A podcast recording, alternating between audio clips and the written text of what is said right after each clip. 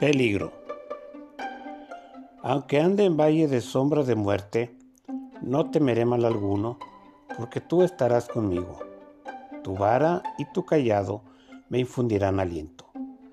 Salmos 23:4.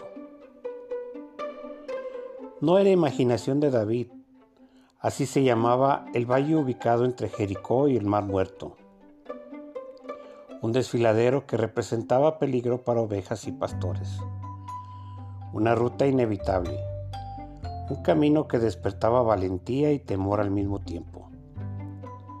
Enfermedades, situaciones de peligro o amenazas bien pudieran representar dicho valle. El temor no tiene cabida en los que consideran a Dios como pastor de sus almas.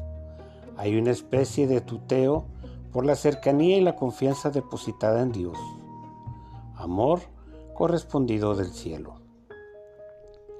La convicción y la seguridad hacen acto de presencia cuando desean la compañía y cuidado del Dios Todopoderoso.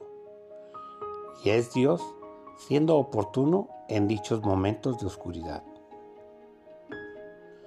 Sea un punto geográfico o un episodio en la vida, Dios siempre sabe cómo cuidarte.